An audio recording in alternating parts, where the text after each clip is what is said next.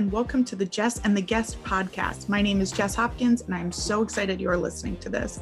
Like all low points in life, I started a podcast. but like a high points, I interview some of the best people I know, from former CIA agents to rappers, musicians, actors, actresses, comedians, and hell, even Tiger Kings. One of my first guests today is David Henrie. He's incredible. We talk about his upcoming movie Reagan with Dennis Quaid, no big deal. the Wizards of Waverly Place, uh, Shakira, Sylvester Stallone, meeting the Pope. Again, no big deal. Look, David and I are equally successful, okay? While he is doing all of that, I am quarantining in my sister's childhood bedroom because mine immediately became storage. That's what happens when you're the least favorite child. All right, stay tuned. I know it's really early, but how is Reagan going? Like how it looks so amazing, like just from what I've seen online about it. Like how is it's it's, it's going super well. Um, they uh, they've shot most of Dennis Quaid's stuff right now. Um, I shoot in um, we're in, in February now. I shoot in April, so I have to play Reagan from like 17 to like tw- mid 20s or something. Oh my gosh. So um, I have to. The funny, the really funny, awkward part is he was a lifeguard, and that's not funny. But what is funny is what I'm gonna have to wear because back then they wore like these wrestling singlets, yeah. and they're really tight and really small and very revealing. Um, so I'm gonna have to diet and lose a lot of weight, look like a 17 year old. So I'm gonna do like a six week um, cleansing, just you know, weight loss, crazy thing to try to look like a teenager. Oh my god! Uh, so that'll be that'll be hilarious. But um, it, it's the, the film's gone really well. I've seen some footage. Dennis is doing an incredible job, Yeah. and the producers are doing a really really good job keeping it um, authentic looking and professional, and production value is great. So um, I think everyone will be very impressed with with the film, and especially with Dennis. He's doing an incredible job Yeah. playing it. Is it hard playing a real life character plus also playing Dennis's version of the character? Like I'm a stand-up, so I don't know anything about acting, but I'm like, it, to me, it would seem hard to do. But That's a great question. It, it- you know, I think it, to add a third layer of difficulty, you also kind of want to make it your own. yeah, You need to feel confident in the role, so you got to make it your own. You got to try to do Dennis's version of Reagan, then try to do the real Reagan. Good news is Dennis is pretty much nailing Reagan perfectly. Yeah. So um, it's not. He didn't. He did make it his own, but he didn't make it his own to the degree that it's super different than than Reagan, Ronald Reagan himself. Yeah. So um, the advantage that I have, I think, in my favor is that young Reagan and old Reagan, if you watch like early videos of Ronald Reagan and then you watch videos of Reagan when he was president, Mhm. they seem like very different guys because there's a, you know, 50, 60 year age gap in between those two periods of time. So when he's older, he has a much, you know, his voice is raspier, the way he talks is slower and it's more hoarse. The, the way he spoke was different. And that's, that's what Dennis Quaid's doing. When he was younger, the way he spoke and his confidence and how he's, it, it's, it's much snappier, whippier, um, very articulate. He was in his Hollywood days. He was touring or he was going around the United States giving speeches for companies. So he was incredibly articulate, incredibly witty, very fast. And when he got older, he just got a little slower and a little raspier, a little more hoarse. So there most certainly is um, an advantage I have in making it my own because he was very different when he was younger than in his older days. So I look forward to playing that um, character when he was uh, a lifeguard, he was a, a doing um, radio, uh, uh, sportscaster, and uh, in his early Hollywood days. So it'll be it'll be quite um, quite exciting, and and uh, the wonderful Bailee Madison is going to be playing a potential love interest when I was younger. all right. Um, so it'll be fun to it'll be fun to work with her again. yeah. Um, yeah, it's uh, it, it's it's an exciting time, and I'm excited to yes make it my own. But I think it'll transition nicely to Dennis Yeah. uh, when he when he gets older. Yeah. Well, do you remember your first time meeting Dennis and like what that was like? Yeah, uh, we were at a, a, a dinner, and it was a charity function of sorts, and it was for Ronald Reagan. It was a Ronald Reagan charity function, and this was probably a year or two ago. And the producer walked me right up to him and goes, Dennis, this is who's playing you, young you in Reagan. And uh, his name's David Henrie. I want to introduce you to. And he was like, he like looked me up and down. He was like, all right, yeah, I see it. I see it. he like gave me the stare and really looked me up and down. Yeah. And I was like, Dennis Quaid just approved.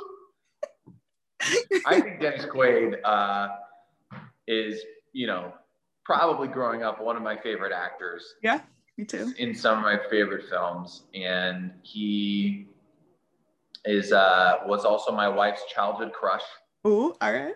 So I was like, that's got to earn me something, right? Yeah. Like if my child, if, if I turn into your childhood crush in the movie, like Maria, you're gonna give me some bragging points there. Like this, this, I think, uh, I think, you know, there's there's I should get something out of this. I mean, I'm playing your childhood crush as a, as a younger person, so yeah. that's that's pretty funny. When I, when my wife and I first met, you know, we did the thing when we were dating where it was like, who do you you know who's your celebrity crush and yeah. what you oh, know, yeah. you just kind of see what kind of prototype oh, yeah. they have or what kind of type they have or whatever. Yeah. And um, she said Dennis Quaid and Legolas from uh, Lord of the Rings. And I was like, wow, two very different. She's like, not even Orlando Bloom, Legolas. Yeah. Legolas from Lord of the Rings. Like two Great very answer. different ends of the spectrum. But uh, yeah, I get it. So I know you started uh, in commercials when you were little. I'm hoping you did like any really funny commercials, but I'm sure they were very I don't know. Oh yeah, I did some hilarious ones. You're gonna. Uh, some of them are on YouTube. You should YouTube and, and cut it into here because it's funny. Um, oh, oh, I will. David Henrie toaster strudel. Ooh, okay. All right, I'll look it up. toaster strudel. It was um, quite hilarious, and it was me like brushing my teeth using like a, a hairbrush toothbrush gadget that I pulled the trigger of this thing and it brushed my teeth and my hair at the same time and yeah, that was quite embarrassing. But I, I, oh yeah, I did so many commercials as a kid: McDonald's, Burger King, Quaker Oats. Um, I did a handful of them, and that that kind of got me my start.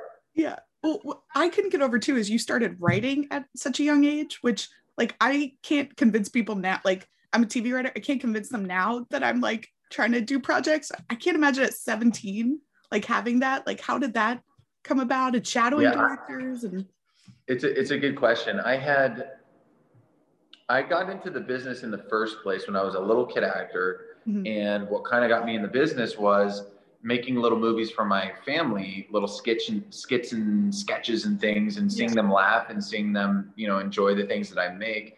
So I think I always had a creative impulse that was there that needed to be fulfilled. Mm-hmm. And so when I got Wizards of Waverly Place, from day one, I was like, I want to write on this show so bad.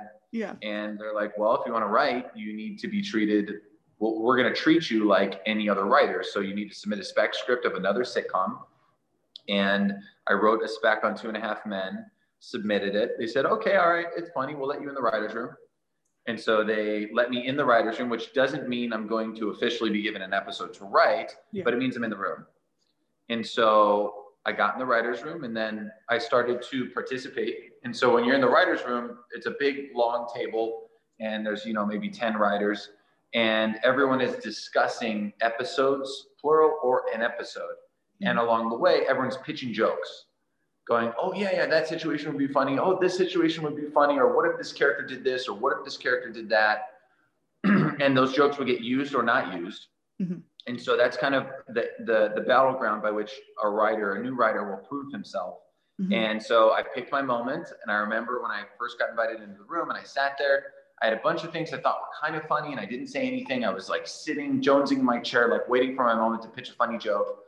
And I remember some. I don't remember the joke, but I, I had something that I thought was funny, and it had something to do with Max coming down the staircase, little brother in the show, coming down the staircase and he gets to the bottom of the staircase, says a punchline, turns around and goes right back up the staircase. And the joke was something something to do with that. Just he comes down the staircase, says something ridiculous, turns around, goes right back up the staircase. And everyone laughed.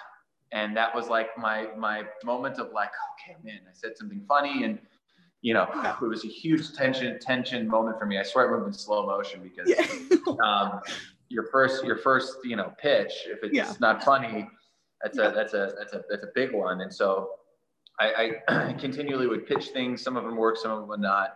But I eventually was given an episode and proved myself. And um, yeah, was the youngest. I think still to this day. I, I would have to check, but uh, the youngest actor in Disney Channel history to write an episode or to be to write multiple episodes on on a TV series. So yeah, I, I you know was fortunate enough to be in a great situation. But um, yeah, I had to go through the normal process. I had to write a spec script. I had to submit it. I had to prove myself. So it's incredible. Yeah. Good for you for working that hard too while acting and like I'm very impressed. I don't know if I would have been able to do that, especially. Well, you're doing it right now. What do you mean? You're stand up. You got a podcast going. You're doing. Yeah. You're, you're making it happen. Slightly different, but yeah, sure. I'll take it. Making it happen. All right, Jess and the guest listeners. As someone who is currently quarantining with their family, I've never needed therapy more in my life. I feel like everyone could use that. And luckily, there's a place like betterhelp.com. Again, that's betterhelp.com. This podcast is sponsored by BetterHelp. And uh, Jess and the guest listeners get 10% off their first month at betterhelp.com slash Jess and the guest. This will help you with everything. It puts you in touch with a licensed counselor within 48 hours, which, dear God, we all need that, truly. So again, that's betterhelp.com slash Jess and the guest, and you'll get 10% off your first month. Yeah, so Wizards was such a great show. I know you had so many great guest stars. Like I couldn't get over Octavia Spencer, Shakira, that Brock. I was like looking it up, like how did all these? Do you have a favorite guest star or favorite like moment with a guest star or anything? That's a great question. I it was like years later that Octavia Spencer blew up. Yeah. I even had to go, hold on, is that the same girl from Wizards? Like I had to I had to look it up and, and make sure that that was the same person because she just went on a, a um, very huge successful launch and is, is an incredible talent. And I'm not kidding you. When she was on the show, she was so good. She was so good. She committed fully it just goes to show you, you know, she was a working actress. She it didn't matter if it was Disney Channel or if it was whatever the show would be. She gave it her all, and she yeah. treated it like this is the most important job I have. And she loved the craft, and she got to play this over the top, you know, maniacal, cackling character some people shun sitcoms and things, but she embraced it. She went all the way and she crushed it. She did such. she gave it hundred percent. She gave an Oscar performance in in a in a in a Disney sitcom, yeah. and it, it, it was a big learning lesson for me because it's like it doesn't matter what the platform is, as long as you love the craft and you give it your all, you're gonna go places. If you're talented, you know, you're gonna you're gonna go places, and it's gonna happen and she was so great to work with. She always showed up on time. She worked very hard. Um, she's great, and and also The Rock as well. The Rock, he he showed up. He knew his lines. He nailed his lines. He was professional. He was kind. He was cordial. He was a gentleman. Um, a lot of times you don't hear that on other Disney shows or on other um, networks where you have a big celebrity come in. A lot of times they just they want cue cards or they want they want they're not taking it very seriously. Yeah. Octavia, The Rock, Shakira, these people were all so so phenomenal, and they they knew their lines, and they were professional, and they showed up on time, and they looked you in the eye, they shook your hand. They, it, was, really really cool. The Rock was a gentleman, and I'll, I'll always remember how gentlemanly he was. Wow. Um, he he he he, he you, you don't often get that with huge celebrities, and, and uh, he's, he was humble, oh. which is kind of cool. It's so nice to hear too because i don't know i'm always afraid to meet like meet my heroes and then worry they're gonna be i don't know mean or something. Oh totally that the another funny story of um, someone who wasn't on the show but visited was stallone. Oh so cool. And, no big deal He's another one who was a, a, hero of mine. I mean growing yeah. up you know the rock was my everything the rock uh, stallone yeah. was my everything rambo rocky like these are some of my favorite movies and uh, he was laughing like my kids don't even know where Rocky is, but they're, he's my kids are your fans, so we need to, you know, that's why I'm here because my kids love you and. And he was the nicest guy in the world. He he told me he's like he heard I was writing on the show and he's like, good, you know, you gotta you gotta take control of your career and uh, you know uh, move, move, direct. You need to direct too. You need to you need to own your career. And I loved that, like being entrepreneurial and really taking the taking the reins. And he was another one who was just awesome and just a just a walking uh, walking bowl of inspiration. That guy, he he just encourages everyone to to be their best self. That's kind of cool. Yeah, we met some we met some really cool people on the show. But did you get to dance with Shakira? oh, that's a great question. No, no, I did not dance with Shakira. One of my biggest life regrets. I didn't dance with Shakira. I guess it would be kind of awkward if you're like trying to be professional and be like, "Hey, listen, uh, can we just?" Yeah, that it wouldn't it wouldn't be pretty for me. That's for sure. I know so many Disney stars become like huge pop stars. At this point in your career, will you do that? Yeah. Um, I'm voting yes. You know, it, it's I, I, can confidently say that it's not in the cards. Yeah. Okay. I can confidently say it's not in the cards. I enjoy strumming a guitar. I enjoy sitting around and you know playing a guitar and hanging out with everyone. But no, it's not in the cards for sure. So Grown Ups 2, I loved your character in that too. It was so funny. You work with like incredible people. Like when I first met David Spade, I was like terrified. I couldn't read him. I was like, I don't know what's happening. like, like me, like how was how was meeting like Chris Rock, Adam Sandler, David Spade, like all these heavyweights in comedy. I feel like. Well, you know, David Spade is really funny because he grew up in Arizona and my family grew up in Arizona. And yeah. so I remember when I had dinner with him, we were talking about Arizona, and I brought up my family's name. I'm not sure if he didn't like my my my family because they went to like high school with him. I'm not sure if like there were some issues there. Yeah, um, I couldn't read him, but I had a lovely evening with him, and uh, Maria Shriver was there, and Patrick Schwarzenegger. We had a great we had a great dinner as four, and uh, he's a, he's a funny guy, and yeah, it was it was a it was a nice nice evening. Nothing bad to say. Super dry wit, you know. Yeah. He, he that, that's his kind of that's his kind of thing. Chris Rock was hilarious. He was like, "Hey man, um, can my kids get a picture with you?" He came right up to me like, and I'm like, "You're Chris Rock. You're a legend. No, I, I want a picture with you. But yes, they can have a picture too." Yeah. um, he he was he was so humble and so gracious. Like what what a what a humble guy. Oh. And you know, Adam sets that tone. Like when you get on one of his sets, it's like everything's family everything's taken care of like this is this is non-threatening atmosphere. It's it's very um he, adam is definitely papa bear and he really does make everyone feel at ease uh, comfortable. Kevin james same thing. Kevin's kevin is very much um, kevin is very much a humble relaxed guy creates that atmosphere as well. They, they, they create a non-threatening atmosphere. There, there's a there's an ease that is in the air that I think everyone um, is inhaling. Uh, still working very hard, yeah. but there's a it's a very non-threatening atmosphere, which is which is great. Yeah. Did you take any directing tips from Adam? Like any like that, for example? Did you want that for your set too, or like any? Oh, totally. you learn anything? Yeah. Yeah, totally. Making it feel like a family and making everyone feel included and doing extra things to make pe- people feel special. Yeah. You know, Adam had cigars around and food and stuff, and he would always just there, there would be little special things to make the crew feel appreciated, to make your cast feel appreciated.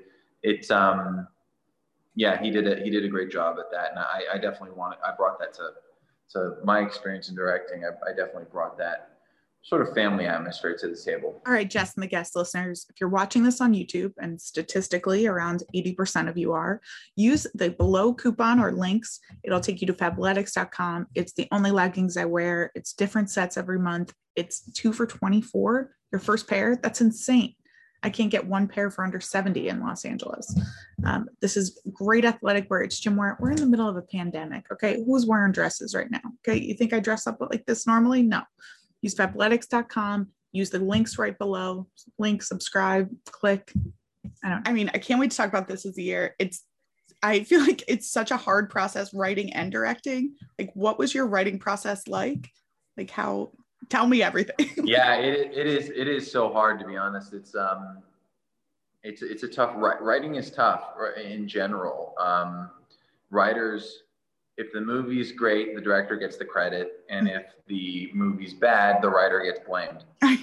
um, so writers are in a tough position right off the get go.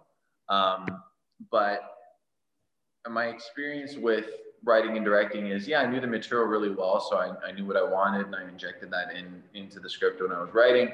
But um, I think I love directing a bit more writing writing is a very tough process and it can take a lot out of you and it's it's uh, it's a process in which you have to keep grinding it and you can keep grinding it for a long time and a lot of times you're not getting paid for that. So you're you know you're you're putting sweat equity in and you're begging people to read and give you notes and then you have to you have to go through the process of which notes are good notes which notes are bad notes and who do i listen to and who do i not listen to and it can you know years can go by and then you still don't have a script. So it's a tough process I, I learned a ton. I'm really happy I did it. I learned a ton about story and story structure and um, what's important in a story. So I learned a ton, which I'm super happy about. And my directing experience on set, you know, I learned a ton there too, uh, um, a tremendous amount. I definitely learned what kind of director I am on set, what, what I think my strengths are, what I think my weaknesses are. And I'll take that to my next project for sure. I definitely learned a ton, and I'm, yeah. I'm glad I did that. I, it, it, was a it was a wonderful experience. It really was. It was a typical indie. What's the saying? Cut your teeth or whatever. Like it was. It was. A, it was something by which I really I was tried by fire. Yeah. Like every story you've heard of of a, of a hard indie or getting a hard indie movie made, it, we did it all. Like lightning storms happening wait while you're shooting and having to shut down and figure out how to how to take three pages and make them one because you only have enough time to shoot one page. Stuff like that. It was it was insane. To throw the shot list out the window just figure out how to make this scene happen and get the coverage that you need to where the story is still told. Yeah. All, all those things all those things. It uh we we did it all. We did it all. And it was very um very very very educational yeah, you had some really big scenes, like the music scene, like the band performing. I was in my head, I was like, how do they do this? Like just from a directing and like. You, have you seen the trailer for the film? Did you see that stuff in oh, the yeah. trailer? Oh yeah, it was great. I love the music with it too. Like it looks amazing. Ricky didn't send you a link to the movie, did he? No, no, not yet. But, okay, when it comes out, you'll have to see it. But yeah, yeah, no, it was. Oh yeah, it was tough. We had some scenes where we had hundreds of extras, and so to like to wrangle that many people I was really lucky that the extras were all teens. Yeah. And so they were big fans of my TV show. So I would get on the megaphone and they liked it and I would, you know, joke around with them and stuff. So we were able to really wrangle people in the right way. But um, yeah, it was the, just the coordination of that many people. You had to really plan for it. We, we did. We planned a ton for that many people. So they were they were wonderful. Uh, they were wonderful to to work with out there in Alabama. We shot in Mobile, Alabama. Wow. And the town was great. The people were great. Uh, it was it was a uh, fantastic experience. So yeah, you just got to plan for it, you know, and make sure you have a, a, battle plan and you work. You're working with competent people who have worked with that many extras before and they know how to wrangle that many extras. Yeah. So it it actually went pretty seamlessly.